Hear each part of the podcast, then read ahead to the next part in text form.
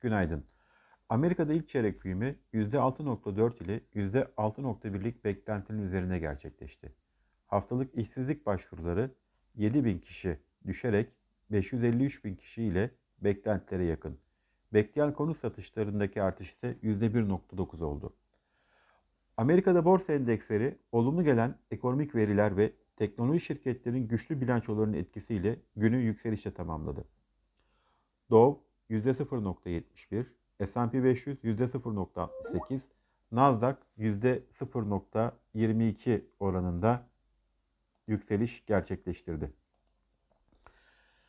Ancak bu sabah vadeli endekslerde hafif satıcılı bir seyir hakim.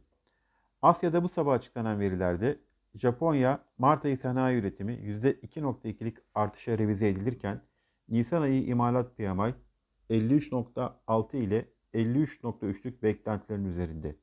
Çin'de P M I verisi ise elli bir nokta bir ile elli bir nokta yedi'lik beklentilerin altında kaldı. Çinli regülatörlerin on üç teknoloji şirketinin finansal departmanlarında geniş çaplı kısıtlamalar devreye sokacağına yönelik haberlerin etkisi Asya tarafında borsa endekslerini olumsuz etkiliyor.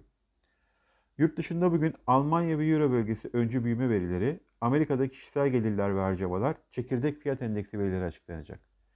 Yurt içinde dün Merkez Bankası tarafından açıklanan enflasyon raporunda yıl sonu yüzde dokuz nokta dört olan enflasyon beklentisi yüzde on iki nokta iki'ye revize edildi. Merkez Bankası Başkanı enflasyonda anlamlı bir düşüş görülene kadar sıkı para politikasının sürdürüleceğini belirtti. Yabancı yatırımcılar yirmi iki Nisan haftasında iki yüz elli iki milyon dolarlık tahvil satışı, yüz beş milyon dolarlık da hisse senedi alımı gerçekleştirmiş. Sermaye Piyasası Kurulu on yedi günlük kapanma tedbirleri kapsamında bilanço bildirim sürelerine otuz gün eklenmesine karar verdi. Hatırlatmak gerekirse konsolide olmayan finansallar için bugün son gündü. Konsolide olanlar için on Mayıs. Açıklanan ilk çeyrek finansallarda Ereğli ve Garanti Bankası'nın karlarının piyasa beklentinin üzerine gerçekleşmesi bugün yurt dışı piyasalara göre pozitif bir ayrışmaya neden olabilir.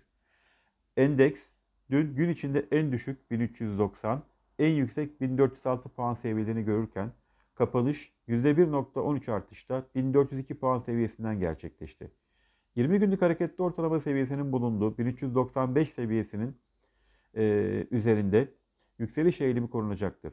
Bugün bin dört yüz on sekiz seviyesini ilk direnç seviyesi olarak izliyor olacağız. Mevcut direnç seviyesinin kırılması durumunda ise bin dört yüz elli ana direnç seviyemiz hedef olarak konumunu koruyor. İyi ve sağlıklı günler, bereketli kazançlar.